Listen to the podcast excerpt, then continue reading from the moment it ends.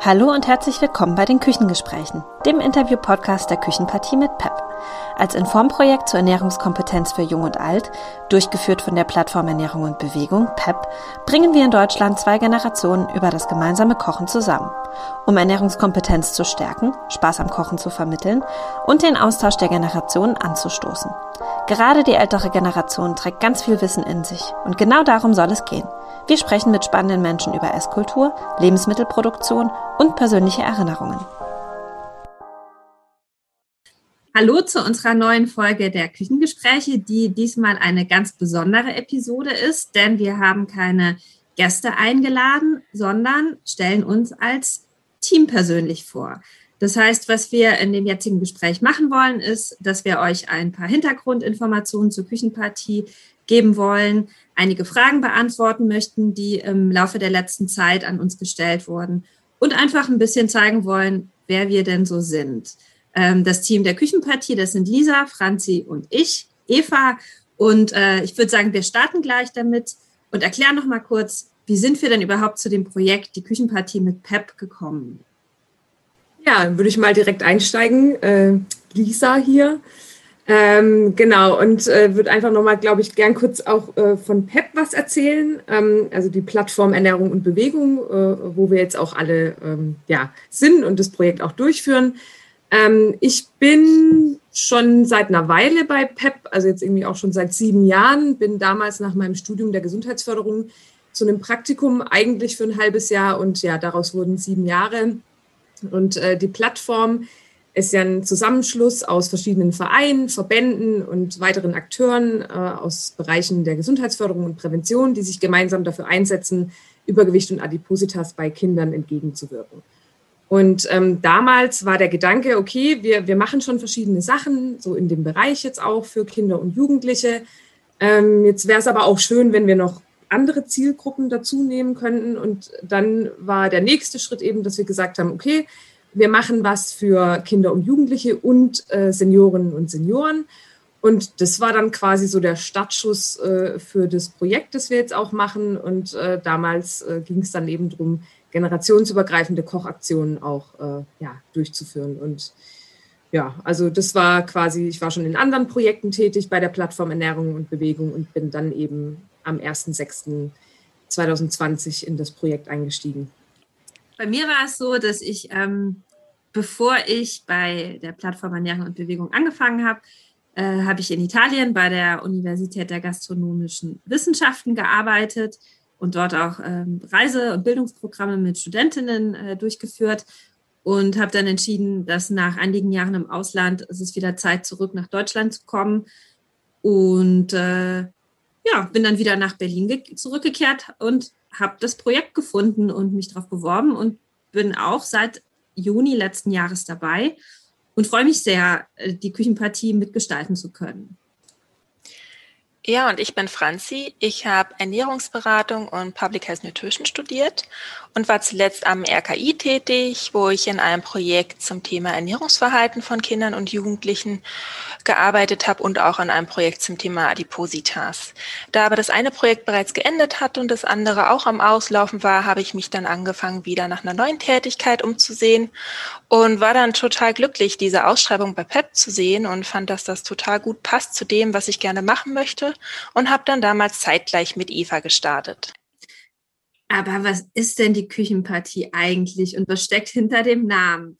Das sind auch Fragen, die wir immer gestellt bekommen und vielleicht können wir das jetzt mal in 2 bis 3 Sätzen ganz knapp nochmal erklären, für alle, die es bisher noch nicht verstanden haben.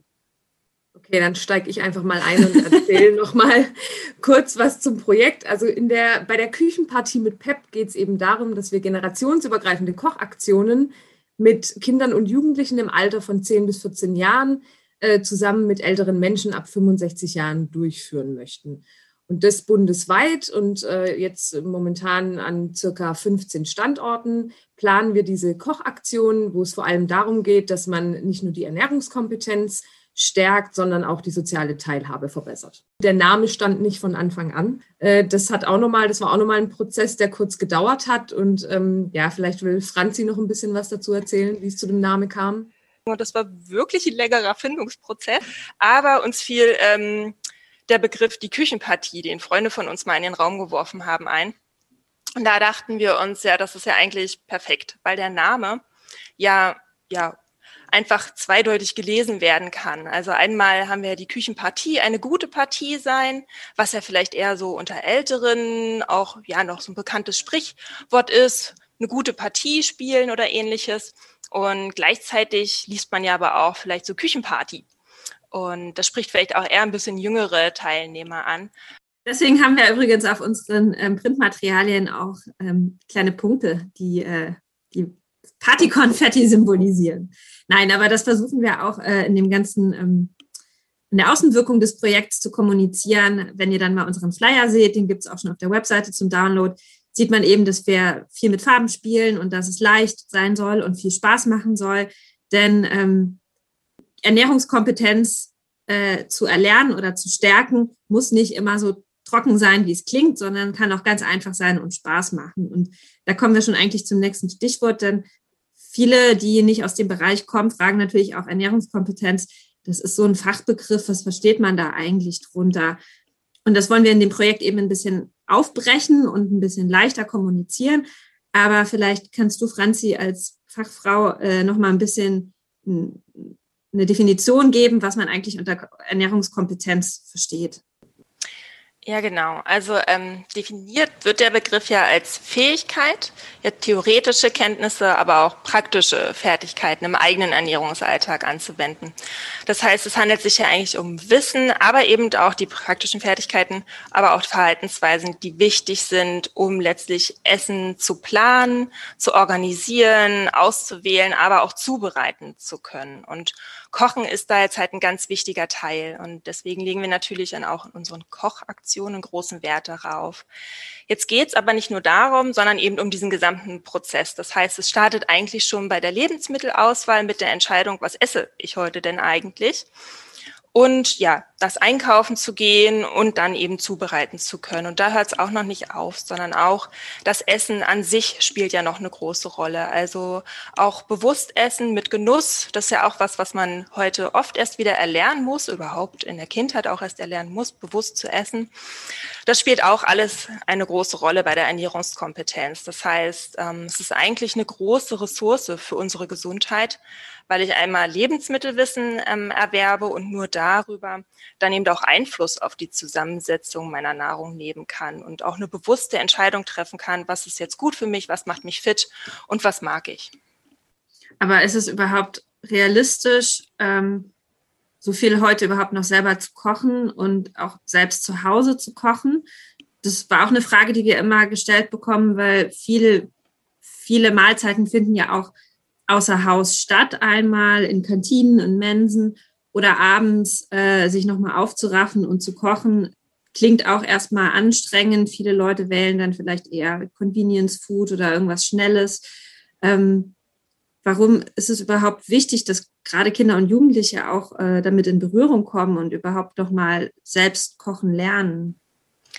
Ja, das stimmt natürlich, dass es da einen großen gesellschaftlichen Wandel in den letzten Jahrzehnten gab. Also natürlich sieht die Situation inzwischen auch ein bisschen anders aus, dass man immer weniger Zeit hat. Gerade bei Familien sind häufig beide Eltern voll berufstätig. Da entsteht einfach Alltagsstress im Familienleben. Und noch dazu kommt, dass ja das Lebensmittelangebot einfach total vielfältig ist, wie du gerade schon gesagt hast. Also es gibt Fastfood, an jeder Ecke kann ich mir was zu essen besorgen. Und auch im Supermarkt ist das Lebensmittelangebot natürlich total vielseitig und groß. Und da gibt es immer mehr Convenience-Produkte. Und grundsätzlich, ist es natürlich so, dass man jetzt nicht sagen muss, nur frisch kochen ist immer die beste Variante. Und da geht es natürlich auch in unserem Projekt gar nicht so sehr drum. Also wir wollen ja schon auch alltagsnahe Botschaften senden, aber darüber hinaus eben dafür sensibilisieren, dass man ja einfach grundsätzlich die Ernährungskompetenz verbessern will. Das heißt, Zum einen sollte ich in der Lage sein, frisch selber zu kochen, und das muss auch nicht immer zeitaufwendig sein. Also da haben wir uns auch eher für schnelle und einfache Rezepte entschieden. Der Vorteil für mich ist natürlich, dass ich genau weiß, was drin ist. Ich kann aber auch nach meinen eigenen geschmacklichen Vorlieben entscheiden oder auch gucken, wenn ich irgendwas nicht vertrage, was passt zu mir. Und mit der Ernährungskompetenz ging ja jetzt auch einher, dass ich dann auch entscheiden kann unter den Fertigprodukten, was ist hier die günstigere Wahl für mich oder wie pimpe ich denn ein Fertiggericht gut auf. Also das gehört ja auch alles dazu. Und genau, also wir haben uns da ja auch eher an diese einfachen Rezepte gehalten. Wir hatten es ja immer in der Diskussion mit den Pasta-Gerichten, ob man jetzt im Projekt zum Beispiel Pasta selber macht, um eben wirklich auch zu zeigen, ja, wie entstehen die Produkte denn eigentlich, also aus welchen Zutaten oder Rohstoffen bestehen sie denn, dass man da ja auch ja viel pädagogisches Wissen mitgeben kann. Das ist total super. Aber wir haben uns dann doch dafür entschieden, dass wir da ein bisschen einfacher bleiben und alltagsnäher ansetzen, dass man eben ja selten wahrscheinlich zu Hause jeden Abend der Familie alles von vornherein nur frisch auf den Tisch bringt, sondern da eben auch zu einigen Produkten mitgreifen kann. Und das zeigen wir auch im Projekt auf. Ansonsten denke ich auch gerade, wenn es also Richtung Familien geht, kann man ja auch sagen, gemeinsam kochen geht schneller. Und gerade bei Kindern ist es ja schön, wenn sie von Anfang an mit einbezogen werden und kleine Aufgaben, sei es nur das Tischdecken, übernehmen. Und insgesamt geht es ja dann schneller, wenn man gemeinsam kocht. Und darüber hinaus ist ja eben nicht nur diese Fertigstellung eines Gerichts, sondern eben der gesamte Prozess. Und das kann ich ja schon als Event mit einbringen in meinen Familienalltag. Und das Schöne ist ja auch, dass die Wertschätzung steigt. Also einmal fürs Lebensmittel selbst, aber auch für die Arbeit in der Küche, die die Eltern da verrichten. Aber genau, wie ist es denn mit euch? Jetzt haben wir über Kochen in unserem Projekt geredet. Wie ist es denn bei euch zu Hause? Kocht ihr gerne und viel? Also ich wäre selber ein guter Teilnehmer für die Küchenpartie, wenn ich noch ein bisschen jünger wäre. Ich koche privat gerne. Glaube ich aber nicht so viel, und ich bin nicht so, also ich koche nicht so nach Rezept, deswegen wäre das für mich bestimmt nochmal ganz gut, da nochmal ein bisschen mitzumachen. Ja, und das hat tatsächlich auch echt sehr viel Spaß gemacht, wo wir auch nochmal unsere Küchenpartie-Rezepte auch nachgekocht haben. Das war auch nochmal für mich sehr spannend. Ja, jetzt koche ich mehr und unsere Rezepte. Also vor allem muss ich da den Flammkuchenteig erwähnen. Denn kann man nur empfehlen, oft sucht man die perfekte Teigmischung. Die haben wir tatsächlich gefunden mit dem Rezept. Bei mir ist es so, dass ich total gerne und total viel koche und auch gerne experimentiere. Und ich koche vor allem auch gerne so Sachen ein oder lege Sachen ein und mache Marmeladen und mache mir so Sauerkraut selber zu Hause und so. Und deswegen, das finde ich total spannend, weil wir ja auch viel mit der älteren Generation sprechen und das Wissen verbreiten wollen. Und gerade solche Techniken bei unseren Eltern und Großeltern natürlich super verbreitet sind, und die kennen sich extrem gut damit aus, während die 10- bis 14-Jährigen da vielleicht weniger drüber wissen. Und gerade so auch das Einlegen oder Einkochen ist total kreativ und spannend und zeigt eben auch, wie kann man frische, zum Beispiel Früchte, in der Marmelade haltbar machen, das dann selber auch probieren oder vielleicht auch ein paar Monate später noch essen und ist dann auch stolz über das, was man gemacht hat. Erinnert sich daran, dass man das damals selber eingekocht hat. Aber wie ist es denn? Also jetzt, ne, Einlegen und Ähnliches, wenn du sowas gerne machst, hast du das von zu Hause auch gelernt und mitbekommen? Oder ist es was du dir jetzt selber später erst erarbeitet hast? Ja, also bei mir war das tatsächlich so. Meine Eltern haben doch auch immer Marmelade eingekocht, weil wir eben Früchte im Garten hatten, und auch immer Sauerkraut selber gemacht. Also wir hatten auch so einen riesen Sauerkraut-Gärtopf im Keller stehen und eine riesige Reibe. Und dann hat mein Vater einmal im Jahr Sauerkraut gerieben, eingemacht. Und dann weiß ich noch, dass er dann immer mal wieder hochkam mit rohem Sauerkraut und mir das so zum Probieren gegeben hat. Und ich als Kind das rohe Sauerkraut probieren musste, ob es denn jetzt schon fertig ist.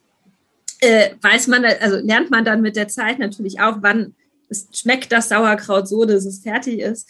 Aber da erinnere ich mich noch total stark dran. Und das war aber auch ein Glück, einfach weil meine Eltern da auch Interesse dran hatten. Aber also die richtigen Techniken, die habe ich, das lese ich mir gerade selbst dann immer an oder schaue in Kochbüchern nach, weil aus dem FF kann ich das jetzt auch nicht genau sagen, was wo rein muss. Aber wenn wir schon auch noch beim Kochen sind, jetzt Franzi nochmal an dich die Frage, warum haben wir uns für diese Rezepte entschieden, die wir denn jetzt haben, die übrigens alle auf www.dieküchenpartie.de einsehbar sind und man gleich nachkochen kann? Die Rezepte. Naja, also die haben wir uns schon selber überlegt und bei uns ist es ja so, dass wir uns gedacht haben, wir arbeiten mal mit Rezeptpaketen. Denn wir werden ja bei der Kochaktion, machen wir das ja so, dass wir in Generationenteams kochen werden. Das heißt, es ist jetzt gar nicht wie so in der Kochschule, dass die Ernährungsfachkraft Schritt für Schritt sagt, was man macht, sondern die Teams sollen selber an ihrer Kochinsel die Rezepte des Tages zubereiten. Und zwar jedes Team ein bisschen was anderes. Da wir 3 Teams haben, haben wir uns auch 3 Variationen für jedes Rezept überlegt. Und grundsätzlich haben wir uns natürlich erstmal gefragt, was essen Kinder eigentlich gerne?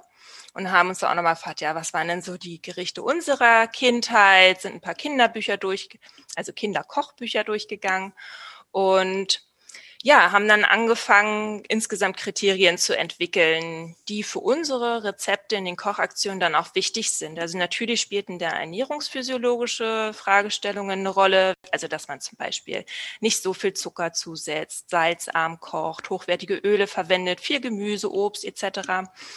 Und natürlich war es wichtig, dass wir viele Aufgaben haben, also viele Schnippelarbeiten dabei sind, dass auch jeder beschäftigt ist während der Kochaktion und dass gerade die Kinder eben auch viele Küchentechniken lernen können. Also wie wasche ich Obst und Gemüse, dass sie mal Mehl abwiegen müssen, dass sie wissen, was ein Schneebesen ist oder wie ich Eiweiß aufschlage. Also da haben wir einfach darauf geachtet, dass das ganz vielseitig ist. Und natürlich, ganz wichtig, muss es ihnen irgendwie schmecken. Sie müssen halt Lust haben, das zu machen. Und ansonsten sind natürlich so Kriterien, die eine große Rolle spielten, dass man das in der Zeit schaffen kann und auch mit wenigen Zutaten arbeitet, die man in jedem Supermarkt, egal wo man jetzt wohnt, jederzeit eigentlich bekommen kann. Oder auch zu Hause hat das ein oder andere. Naja, dann haben wir uns gedacht, wir machen da immer eine klassische Variante, was man also eher vielleicht noch von den Großeltern kennt, wie jetzt zum Beispiel der Pfannkuchen oder also ein klassisches Kindergericht, was wahrscheinlich alle gerne mögen und da verschiedene Variationen oder eben auch sowas wie ein Kartoffelpuffer. Und da haben wir uns gedacht, wir machen dann immer noch 2 Abwandlungen davon, dass auch ein bisschen was Neues für die Älteren dabei ist, dass sie vielleicht mal neue Geschmäcker kennenlernen oder immer was anderes ausprobieren können und man zum Schluss am Tisch eine große Vielfalt hat. Und da haben wir jetzt zum Beispiel noch Karotten-Süßkartoffelpuffer drin, die haben wir auch mal nachgekocht und waren wir total überrascht selber, dass die sehr lecker sind. Und Zucchini-Puffer, das ist eigentlich unser Favorit aus der Gruppe inzwischen. Ja, um da eben eine große Variation mit reinzubringen, sodass auch für jeden Geschmack was dabei ist. Also natürlich mag jeder unterschiedliche Sachen gerne und am Ende wird schon für jeden an der großen Tafel dann was dabei sein, wo man zugreifen kann. Und dann war ja, also Eva, was dir jetzt auch schon irgendwie 1-2 Mal begegnet ist, auch wo du unser Projekt auch an deiner alten Uni vorgestellt hattest, war ja auch nochmal so die Frage, wie fließen andere Kulturen oder auch deren Rezepte mit ein? Wie haben wir das irgendwie auf dem Schirm? Wie gehen wir damit um? Also wir haben da schon einige Elemente, die nicht ganz typisch traditionell sind. Also es gibt zum Beispiel ein Hummus-Rezept oder ein Guacamole-Rezept. Und ganz wichtig ist, dass wir in den Kochaktionen auch so freie Slots lassen. Das heißt, die Teilnehmenden können selber ihre eigenen Ideen einbringen. Und da ist es natürlich schwer, jetzt vorzugeben, wir kochen was aus der und der und der Kultur, sondern was wir machen wollen, ist eben diesen Raum öffnen, dass diejenigen, die dann teilnehmen, selbst ihre Ideen oder Rezepte, die vielleicht mit ihrer eigenen Geschichte zu tun haben oder auch mit Erinnerungen an Reisen, kann unterschiedliche Verbindungen besitzen, die Idee, ein nicht klassisch traditionelles Rezept zu kochen, dass sie das einbringen können und dass das dann eben in der Gruppe gekocht wird. Und was wir natürlich auch machen, ist, dass wir die Rezepte ständig weiterentwickeln und dass da im Laufe der nächsten Zeit auch noch eine größere Vielfalt an internationalen Gerichten dazukommen wird. Was ist denn dein Lieblingsrezept, wenn du das schon so sagst? Ich habe ja schon mal den Flammkuchenteig genannt. Das ist jetzt natürlich kein klassisches Rezept, aber ich finde den guten Flammkuchenteig, der schadet nie. Da kann man ja alles, was man gerade auch noch im Kühlschrank vielleicht hat, drauf machen. Das ist natürlich auch super, auch zur Resteverwertung sozusagen. Aber ich würde sagen, dass eigentlich die Knödel, also sowohl die Spinat- als auch die Kräuterknödel in meiner Top 3 sind. Weil Knödel sind einfach mega lecker. Die sehen total toll aus, weil die ganz grün sind und auch einfach toll anzusehen sind. Und natürlich finde ich Knödel einfach toll, weil man damit so gut altes Brot verwerten kann. Also auf vielen Ebenen bin ich ein großer Knödel-Fan. Und wie sieht das bei euch aus? Habt ihr, was ist euer Top-Rezept? Ich stimme dir komplett zu bei den Knödeln. Also, ich bin auch sehr Fan von den Spinatknödeln, aber die Zucchini-Puffer und auch diese Karotten-Süßkartoffelpuffer, die kommen gleich danach. Die waren wirklich sehr, sehr lecker. Und sind es noch. Bei dir, Franzi? Ja, es ist, glaube ich, entweder es ist langweilig oder wir kennen uns jetzt schon so lange, dass wir uns auch so angleichen vielleicht in unserem Geschmack. Also auch die Spinatknödel sind. Ich glaube, bei mir ist es aber vor allem, ich habe Knödel vorher noch nie selber gemacht. Also für mich war das so im Rahmen der Küchenpartie dann der erste Versuch. Und ich kannte sie immer vorher nur so von Wanderungen. Und da habe ich mich halt immer mega gefreut, wenn man den ganzen Tag draußen unterwegs war und dann schon total Hunger hat und dann landen da so 2 Knödel mit Salat auf dem Teller. Und irgendwie habe ich total positive Assoziationen zu diesem Gericht, habe es aber nie, also irgendwie bin ich auch gar nicht drauf gekommen, das mal zu Hause selber zu machen. Jetzt haben wir ja ein bisschen was zum Hintergrund erzählt und den Rezepten. Jetzt ist es so, dass wir auch endlich diesen Sommer mit den Kochaktionen starten und da freuen wir uns total drauf. Aber auf welche Aspekte? Also was sind eurer Meinung nach so die Momente, die ja gerade herbei sind, wenn die Kochaktionen dann Ende Juni anlaufen, deutschlandweit? Ja, ich glaube, zum einen freut man sich jetzt einfach auch mal dann darauf, dass sowas tatsächlich dann auch stattfinden kann. Also und auch zu sehen, dass das Konzept und alle Vorüberlegungen, die wir uns jetzt in dieser ganzen Zeit gemacht haben, und wir haben ja auch schon da ganz, ganz viel dran gearbeitet, das dann tatsächlich auch in die Umsetzung zu bringen und vor Ort zu sein und einfach zu sehen, wie das, was wir uns überlegt haben, dann auch umgesetzt wird. Also da freue ich mich schon wirklich sehr drauf. Einfach auch auf die Interaktion mit den Kindern und Jugendlichen, auch mit den älteren Menschen, dieses Zusammenkommen und also nicht nur den Austausch der Teilnehmenden untereinander, sondern auch den Austausch mit uns dann. Ja, es ist freue ich mich wirklich sehr drauf. Ich freue mich am meisten auf die Geschichten der alten, älteren Menschen. Also ich finde das ja auch im Podcast, wenn wir die älteren Leute interviewen, das war so spannend, was die für Geschichten ausgraben. Nicht nur Rezepte und Erinnerungen, sondern auch, wo man dann sieht, irgendwie, wie sehr Essen auch mit der Gesellschaft oder der Zeitgeschichte zu tun hat. Da freue ich mich total drauf, von ganz vielen älteren Menschen, die aus ganz vielen Ecken Deutschlands kommen, Nord, Süd, Ost und West, da so ein paar Geschichten auszugraben und vielleicht die auch irgendwie festhalten zu können. Also da freue ich mich total.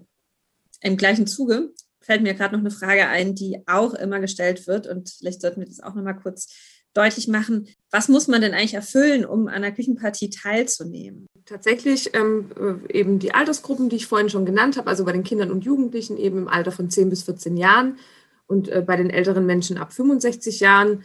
Und das ist eben schon eine Voraussetzung und dann klar, dass man eben auch Lust auf Kochen hat und dann wäre es ganz toll, dass die älteren Menschen auch schon einen gewissen Grad an Kochkompetenz auch mitbringen, dass man da auch, also das sind ja insgesamt 12 Teilnehmer pro Kochaktion und die wiederum werden nochmal in kleinere Teams aufgeteilt und da kocht dann eben alt und jung zusammen, deswegen wäre es natürlich auch ganz schön, wenn da so ein bisschen Hilfestellung auch außerhalb jetzt neben der Fachkraft nochmal vielleicht euch durch die Älteren stattfinden könnte und dass das ja sich da auch so ein bisschen unterstützt und die da eben gut zusammen kochen können. Und dann einfach Spaß, Lust am Kochen und Lust, es in einem Team zu machen und was zu lernen. Oder auch eben einzubringen. Also, ja. Und da muss man vielleicht auch zu sagen, ursprünglich waren die Termine auch ein bisschen anders geplant. Also wir dachten eigentlich, dass wir ursprünglich schon Anfang des Jahres beginnen Und da hat Corona uns natürlich einen Strich durch die Rechnung gemacht. Das geht, glaube ich, sehr vielen Projekten gerade so, dass man einfach sehr wenige Sachen, gerade wenn so ein Projekt vor 1,5 Jahren geplant wurde und aufgesetzt wurde und dann eine Idee der Durchführung war und kein Mensch natürlich wusste, dass wir dann in der Pandemie stecken, dementsprechend musste man das anpassen und deswegen haben wir uns jetzt eben entschieden, dass die Kochaktionen vor allem in den Sommer- und Herbstferien stattfinden und auch, weil das natürlich im Sommer nochmal ganz andere Möglichkeiten gibt, auch so Kochaktionen zu organisieren, mit viel Platz, vielleicht Teile draußen, offene Fenster und so weiter, dass wir da schon sehr positiv sind, dass das genauso jetzt auch stattfinden kann im Sommer und im Herbst. Und wenn ich jetzt die Küchenpartie im Internet entdecke, woher weiß ich denn dann, wo ich mitmachen kann, wo die Kochaktionen stattfinden? Genau, also das wird da jetzt dann auch nach und nach veröffentlicht, wo die Kochaktionen stattfinden und da werden wir dann auch darüber berichten und auch einzelne Berichte zu den Kochaktionen einstellen. Das kann man dann da auch verfolgen und neben eben auch den Social-Media-Kanälen, die wir haben. Und da werden die Orte eben veröffentlicht und ja, also es geht los, so hoffen wir im Juni, da starten unsere Kochaktionen.